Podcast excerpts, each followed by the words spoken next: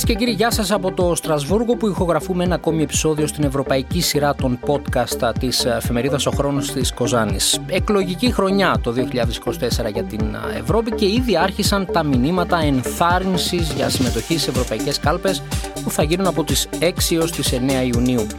Στην Ελλάδα θα πραγματοποιηθούν οι ευρωεκλογές την Κυριακή 9 Ιουνίου και σήμερα, Τρίτη 16 Ιανουαρίου του 2024, συζητάμε με την εκπρόσωπο τύπου της Ευρωομάδας της Νέας Δημοκρατίας, την κυρία Άννα Μεσέλα Σιμακοπούλου, από την οποία και ζητώ για αρχή να μας πει, κυρία Σιμακοπούλου, να μας πείτε γιατί να ψηφίσουν οι εκατομμύρια Ευρωπαίοι σε αυτές τις ευρωεκλογές.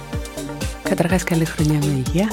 Καλή χρονιά να έχουμε. Και καλή αντάμωση την. Ε, Καλώς ήρθατε εδώ στο Στρασβούργο, στην Ολομέλεια του Ευρωκοινοβουλίου μια, ένα περιβάλλον γνώριμο για εσάς. Ναι. ναι. Ελπίζω την και... επόμενη φορά να τα πούμε στην ωραία Κοζάνη. Και ειδικά η, η πρώτη ολομέλεια αυτή είναι και πολύ φορτωμένη ναι, με ναι, θέματα. Ναι, ναι, ναι. Ε, γιατί να ψηφίσουν. Ε, η, η, η, απάντηση είναι γιατί αν δεν ψηφίσουν θα ψηφίσει κάποιος άλλος και θα αποφασίσει. Αλλά αυτή είναι μια γενικότερη απάντηση. Ξέρω ότι Καταρχάς, για μιλάμε σε, σε, σε παρόντα χρόνο. Ξέρω ότι υπάρχει μια μεγάλη κόποση στο εκλογικό σώμα, γιατί έχουμε πολλές εκλογές. Κάναμε και δύο φορές εθνικές εκλογές, αχρίαστα, αν θέλετε την άποψή μου, από ό,τι προέκυψε. Οπότε.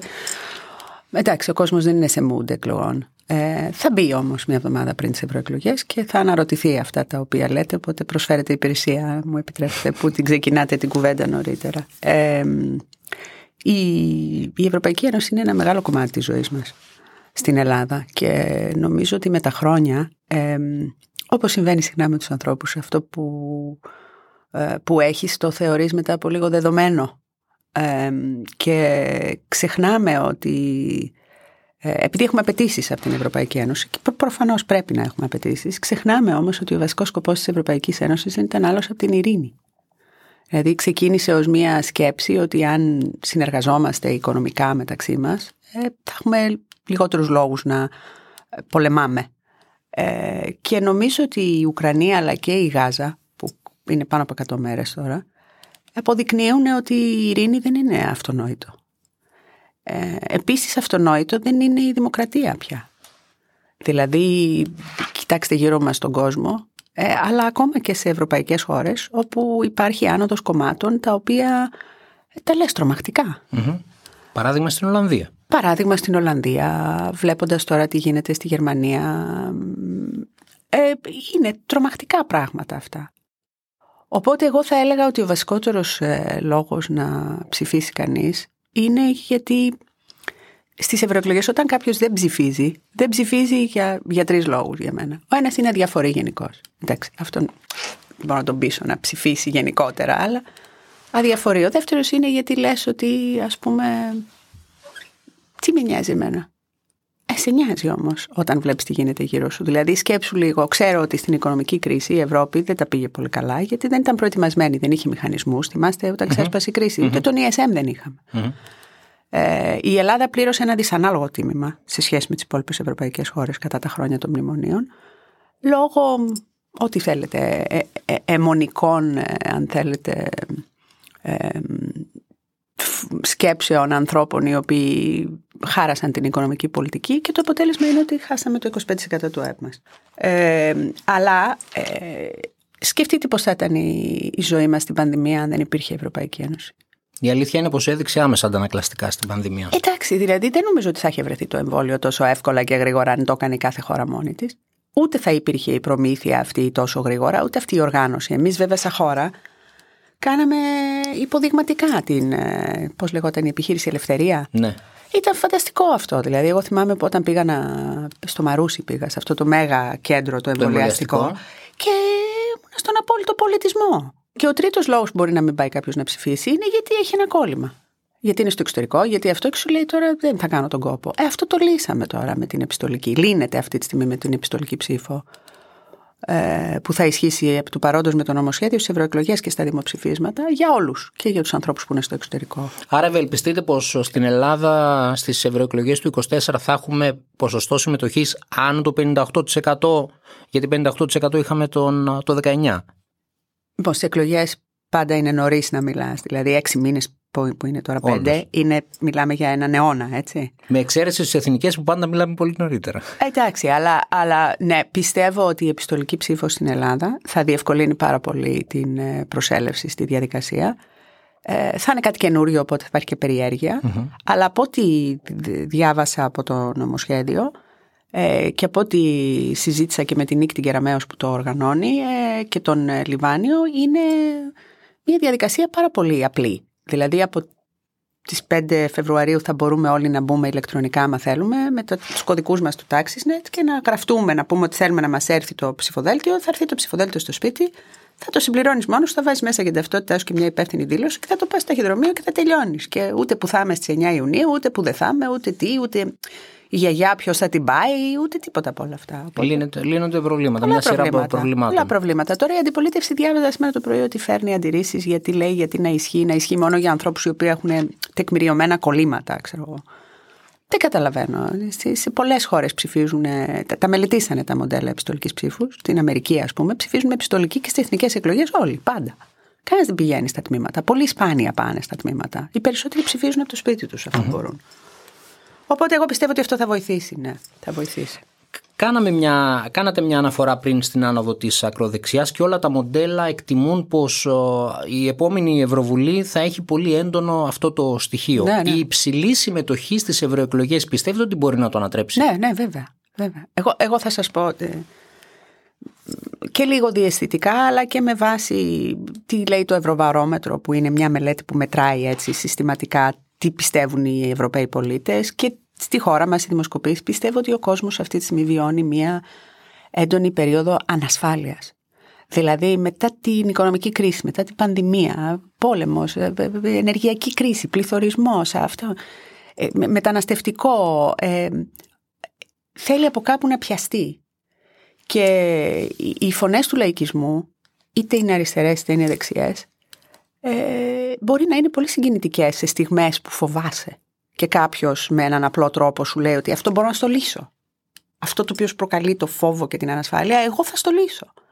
Και χάνεις τη μεγάλη εικόνα πολλές φορές και παρασύρεσαι. Γι' αυτό έχει μεγάλη σημασία και ιδίως για τη δική μου πολιτική οικογένεια εδώ στο Ευρωκοινοβουλίο, που είναι το Ευρωπαϊκό Λαϊκό Κόμμα, είναι η κεντροδεξιά παράταξη του Ευρωκοινοβουλίου. Εδώ οι χώρες, ε, όταν έρχεσαι από ένα κόμμα, διαλέγεις μια ομάδα και εντάσσεσαι. Η Νέα Δημοκρατία είναι στο Ευρωπαϊκό Λαϊκό Κόμμα. Είναι, όπως σας είπα, η μεγαλύτερη ομάδα του Ευρωκοινοβουλίου και η κεντροδεξιά παράταξη. Και φαίνεται πως συγκρατεί τις δυνάμεις ναι, της. Ναι, φαίνονται να χάνουν οι πράσινοι αρκετά. Ε, οι φιλελεύθεροι φαίνονται και αυτοί να χάνουν. Ε, θα δούμε. Θα δούμε. Αλλά για μένα έχει πολύ μεγάλη σημασία ο, ο λόγος που αυτή τη στιγμή θα... Ε, ο, ο λόγος στον δημόσιο διάλογο κατά τη διάρκεια των ευρωεκλογών από το κόμμα μου γιατί το, το κεντροδεξιό στίγμα, δηλαδή το στίγμα που λέει ότι ε, προστατεύουμε αλλά με, με σεβασμό στα ανθρώπινα δικαιώματα, στην περίπτωση του μεταναστευτικού για παράδειγμα, ή ε,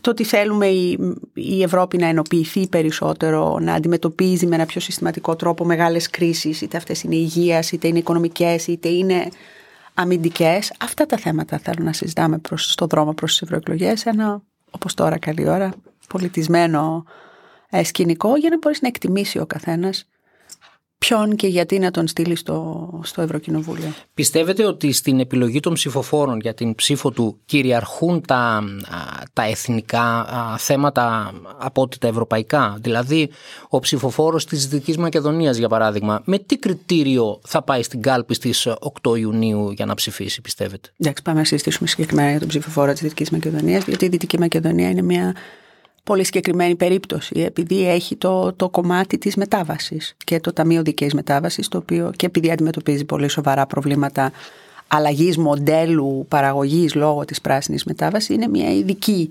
ε, περίπτωση περιοχής στα ευρωπαϊκά δεδομένα και τα, επειδή ρωτήσατε πριν αν σκέφτεται τα ελληνικά ή τα ευρωπαϊκά, τα ευρωπαϊκά να μια περίπτωση που είναι τόσο συνειφασμένα δηλαδή όλο αυτό το οποίο γίνεται στην Κοζάνη για την αλλαγή του παραγωγικού μοντέλου, όλα αυτά τα χρήματα είναι ευρωπαϊκά Δεν θα γινόταν αυτό ε, χωρίς ευρωπαϊκά χρήματα. Οπότε Πώς ξεχωρίζεις τι είναι ελληνικού και τι είναι ευρωπαϊκού ενδιαφέροντος; Η Πράσινη Συμφωνία είναι προφανώς ευρωπαϊκού ενδιαφέροντος, αλλά είναι και ελληνικού ενδιαφέροντος. Και μάλιστα η Ελλάδα έχει κάνει και πολύ μεγάλα βήματα με, το, με τον Κυριάκο Μητσοτάκη σε αυτή την κατεύθυνση. Και η Δυτική Μακεδονία ήταν κάτι το οποίο το συζητούσαμε πολύ έντονα εδώ όταν φτιάξαμε το Ταμείο Δίκαιης Μετάβασης, έχοντας υπόψη τα προβλήματα που αντιμετωπίζουν τέτοιες περιοχές.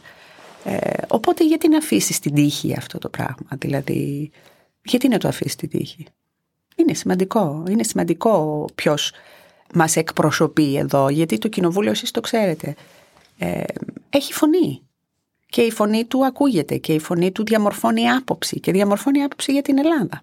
Και εμείς είμαστε και λίγο διπλωμάτες και λίγο πρέσβεις, ας πούμε, ο καθένας μας της χώρας του, με τη λογική ότι εμείς μεταφέρουμε την εικόνα της χώρας και αυτή διαμορφώνει άποψη εδώ σε, στις υπόλοιπες χώρες από τους ευρωβουλευτές. Ε, οπότε έχει, έχει σημασία. Παρ' όλα αυτά, ο, ο Έλληνας πολίτης, βέβαια είναι ευρωπαϊκό το πρόβλημα, αλλά θα αναφερθούμε στην Ελλάδα. Παρ' όλα αυτά, ο Έλληνας πολίτης ε, νιώθει μακριά από την, από, την, από την Ευρώπη, έτσι; Εντάξει, λογικό είναι και μακριά από τη Βουλή νιώθει. Σωστό. Δηλαδή, άμα κοιτάξεις, ας πούμε, ένα νομοσχέδιο το οποίο έχει άπειρες τεχνικές προδιαγραφές μέσα, η εφαρμογή της κοινοτικής νομοθεσίας, ας πούμε, η εφαρμογή μιας οδηγίας και η μεταφορά της στην εθνική νομοθεσία, δεν αγγίζει τον μέσο Έλληνα σε καθημερινή βάση. Ε, εντάξει, εγώ επειδή έχω περάσει από την τοπική αυτοδιοίκηση, ήμουν αντιδήμαρχος στα Γιάννα, ήμουν και βουλευτής και Ιωαννίνων και επαρχίας και Αθηνών. Ε, Προφανώς, όσο πιο μακριά πας από τον πολίτη, δηλαδή όταν είσαι δημοτικός σύμβουλος και αντιδήμαρχος, ε, ασχολείσαι με την καθημερινότητά του έξω από την πόρτα του. Τα σκουπίδια του, την καθαριότητα. Όταν είσαι βουλευτής, ασχολείσαι με μεγαλύτερα θέματα του νομού. Όταν είσαι ευρωβουλευτής, ασχολείσαι και με θέματα που οι κοινοτικές χρηματοδοτήσεις επηρεάζουν διαφορετικά διαφορετικούς ε, νομούς και περιοχές. Και τα κριτήρια που μπαίνουν περνάνε από εμάς. Και ο προπολογισμός περνάει από εμάς. Άρα έχει μεγάλη σημασία οι ευρωβουλευτές, ο επίτροπός μας και η κυβέρνηση να δουλεύουν μαζί για να έχουν κοινές προτεραιότητες οι οποίες περνάνε μέσα από τον κοινοτικό προπολογισμό. Και σας το λέω ως εισηγήτρια του, του προπολογισμού ότι το, το αλυσβερίσι το οποίο γίνεται γύρω από τον προπολογισμό με τη θετική έννοια ε, και οι ιδεολογικές αναφορές και οι προτεραιότητες των κρατών μελών είναι μια πολύ μεγάλη διαδικασία, διεργασία εδώ που πρέπει να έχει σοβαρούς ανθρώπους για το καλό της χώρας μας, για να πάρουμε αυτά τα οποία μας αξίζουν και τα οποία δικαιούμαστε για να βάζουμε προδιαγραφές οι οποίες δεν θα αφήνουν τη Δυτική Μακεδονία έξω από ένα πρόγραμμα το οποίο μπορεί να ωφελήσει ανθρώπους που έχουν μείνει άνεργοι ή μπορεί να ωφελήσει μια επιχείρηση η οποία εξυγχρονίζει τον εξοπλισμό της ή μπορεί να ωφελήσει ένα σπίτι το οποίο ε, αξιοποιεί κοινοτικά κονδύλια για να εξυγχρονίσει το σπίτι του, για να αλλάξει τον τρόπο θέρμανσης κτλ. Αυτές οι προδιαγραφές, όταν λέμε ότι μια περιοχή σαν την Δυτική Μακεδονία πρέπει να έχει προνομιακή μεταχείριση σε σχέση με αυτό, γιατί έχει πληρώσει ένα δυσανάλογο τίμημα, εδώ γίνονται. Οπότε, εδώ αποφασίζουν. Ε, ναι. Ακριβώς. Εδώ. Και βεβαίως παλεύει η ελληνική κυβέρνηση.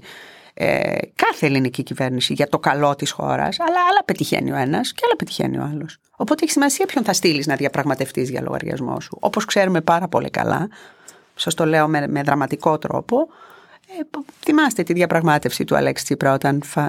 μας ήρθε το τρίτο μνημόνιο. Ε, λοιπόν, έχει σημασία ποιος διαπραγματεύεται τι. Τι θα μπει από εσάς ως προτεραιότητα στις ευρωεκλογές, Ποιο πιστεύετε ότι είναι το διακύβευμα, ε, Πάμε στη, στη μεγάλη εικόνα πρώτα, αν μου επιτρέπετε. Η, η, η, η μεγάλη εικόνα νομίζω για την Ελλάδα ειδικά είναι ότι νομίζω ότι υποτιμούμε ε, πόσο μεγάλο αγαθό είναι αυτή τη στιγμή στην διεθνή γεωπολιτική σκακέρα που έχει μεγάλα θέματα, πολέμους, ε, νέες δυνάμεις να ανέρχονται όπως είναι η Ινδία, δυνάμεις οι οποίες έχουν ανέλθει όπως είναι η Κίνα να γίνονται πιο επιθετικές και να έχουν οικονομικά προβλήματα. Σε αυτό λοιπόν το ευμετάβλητο σκηνικό νομίζω ότι υποτιμούμε πόσο σημαντικό είναι ότι η Ελλάδα έχει αυτή τη στιγμή μια σταθερότητα σε πολιτικό επίπεδο η οποία εμφανίζεται προς τα έξω ε, να, να είναι ακλόνητη για μια συγκεκριμένη χρονική περίοδο μέχρι τις επόμενες εθνικές εκλογές. Το ότι έχουμε λοιπόν μια σταθερή κυβέρνηση και ότι έχουμε μια οικονομία η οποία αυτή τη στιγμή με, με τα ευρωπαϊκά δεδομένα είναι εύρωστη, έχει καλύτερους ρυθμούς ανάπτυξης, έχει μεγαλύτερο επενδυτικό ενδιαφέρον από πολλούς άλλους ευρωπαϊκούς προορισμούς, διότι πάνε καλά τα πράγματα και έχεις ένα σταθερό ορίζοντα. Και αυτό δεν πρέπει να κλονιστεί. Εγώ δεν, θα, δεν σας λέω ότι θα κλονιστεί, αλλά δεν είμαστε για να παίζουμε τώρα. Δηλαδή έχουμε κάτι το οποίο το κοιτάνε γύρω-γύρω και λένε κοιτάξτε τι γίνεται στις άλλες ευρωπαϊκές χώρες. Κοιτάξτε τι γίνεται στην Ολλανδία, κοιτάξτε τι γίνεται στην Αγγλία, κοιτάξτε τι γίνεται στην, στη Γερμανία αυτή τη στιγμή. Που ο συνασπισμό είχε το τεράστιο αυτό πρόβλημα με το συνταγματικό δικαστήριο, κόντεψε να τους εκραγεί ο προπολογισμός, κρέμεται ο συνασπισμό από μια κλωστή. Λοιπόν, όταν είσαι επενδυτής, τα δισεκατομμύρια σου τώρα, γιατί πρόκειται περί δισεκατομμυρίων, όχι εκατομμυρίων πια, δεν τα κατευθύνεις; Μπορεί να τα πας όπου θες στον κόσμο. Δεν σε υποχρεώνει κανείς να διαλέξεις μεταξύ, ας πούμε, της Ελλάδας και κάτι άλλο. Η Ελλάδα αυτή τη στιγμή εμφανίζεται ως ένας πολύ καλός προορισμός. Και αυτό είναι, το βλέπετε στις, ε, στα τουριστικά, στην ανάπτυξη που υπάρχει, την οικιστική. Εντάξει, εγώ δεν σας λέω. Δεν προσπαθώ να βάλω ροζ γυαλιά και να δω την Ελλάδα. Καταλαβαίνω πώς Συγκριτικά είναι τα πράγματα. Εγώ σας λέω την οπτική σκοπιά των άλλων, οι οποίοι λένε να πάμε στην ε, Ολλανδία. Α, σε μην πάμε στην Ολλανδία, έχει προβλήματα τώρα. Στην Ελλάδα τι γίνεται; Ε, στην Ελλάδα έχει μια σταθερή κυβέρνηση που προηγείται στις δημοσκοπήσεις και η θητεία λύγει σε τρία χρόνια. Ε, δεν πάμε εκεί. Συνεργάσιμοι είναι οι άνθρωποι. Καλά πάει η οικονομία. Έτσι παίρνονται αυτές οι αποφάσεις. Μάλιστα. Κλείνοντας, κυρία Σιμακοπούλου, τι είναι Ευρώπη για σας; Το σπίτι μας. Το σπίτι μας. Ναι. ναι. Η Ελλάδα είναι η πατρίδα μου και η Ευρώπη είναι το σπίτι μου. Και άμα το σκεφτούμε, ναι, προφανώς είμαστε περήφανοι για τα ήθη μας, τα έθιμά μας, είμαστε Έλληνες, Ελληνίδες. Αλλά εγώ νιώθω και Ευρωπαία. Οπότε για μένα είναι ένα μέρος της ταυτότητάς μου. Και να σας πω και εγώ νιώθω Ευρωπαία και μπήκαμε στην Ευρωπαϊκή Ένωση όσο... Δηλαδή το θυμάμαι. Ε, αλλά ο γιος μου, που είναι ο Χρήστος, που είναι 20 χρονών, δηλαδή η δραχμή δεν είναι ανάμνηση, είναι ιστορικό η, το ενιαίο νόμισμα. Και δεν νομίζω ότι φαντάζεται και αυτός και οι συμφοιτητές του, ας πούμε, ε, μια ζωή που θα ήταν δύσκολο να περάσει τα σύνορα ή δεν θυμάται αυτά τα πράγματα. Ε, το Εράσμους το θεωρεί Αυτονόητο. Αυτονόητο και, και ένα θετικό πράγμα το οποίο όλοι οι φίλοι του ψάχνουν για εράσμους ας πούμε. Οπότε η, η Ευρωπαϊκή Ένωση είναι μέρος της ζωής μας. Και η, εγώ είμαι πολύ περήφανη που έχω πολιτευτεί με τη Νέα Δημοκρατία που είναι η παράταξη που έβαλε την Ελλάδα στην Ευρώπη και γιορτάζουμε και 50 χρόνια και που την κράτησε στην Ευρώπη και εγώ μαζί με τη μία ψήφο μου στο Ευρω... στην... στη Βουλή όταν ήρθε η ώρα και όταν κοντέψαμε να να καταστραφούμε και έπρεπε να ψηφίσουμε μνημόνια, το κάναμε και η Ευρώπη είναι μέρος αυτού του πράγματος και μέρος της σωτηρίας μας. Χρήζει μεγάλων βελτιώσεων σε όλα τα πράγματα. Πρέπει να το παραδεχτούμε αυτό. Βεβαίω, ναι. βεβαίως. Αλλά είναι ένα μεγάλο καράβι, οπότε όταν πρέπει να στρίψει είναι και δυσκίνητο. Αλλά όταν είσαι στη φουρτούνα, σε μεγάλο καράβι, μπορεί να νιώσεις λίγο πιο ασφαλής. Οπότε για μένα είναι η ασφάλειά μας, είναι, είναι μια δικλίδα ασφαλείας η Ευρώπη που πιστεύω ότι πρέπει να τη διαφυλάξουμε. Σας ευχαριστώ πάρα πολύ.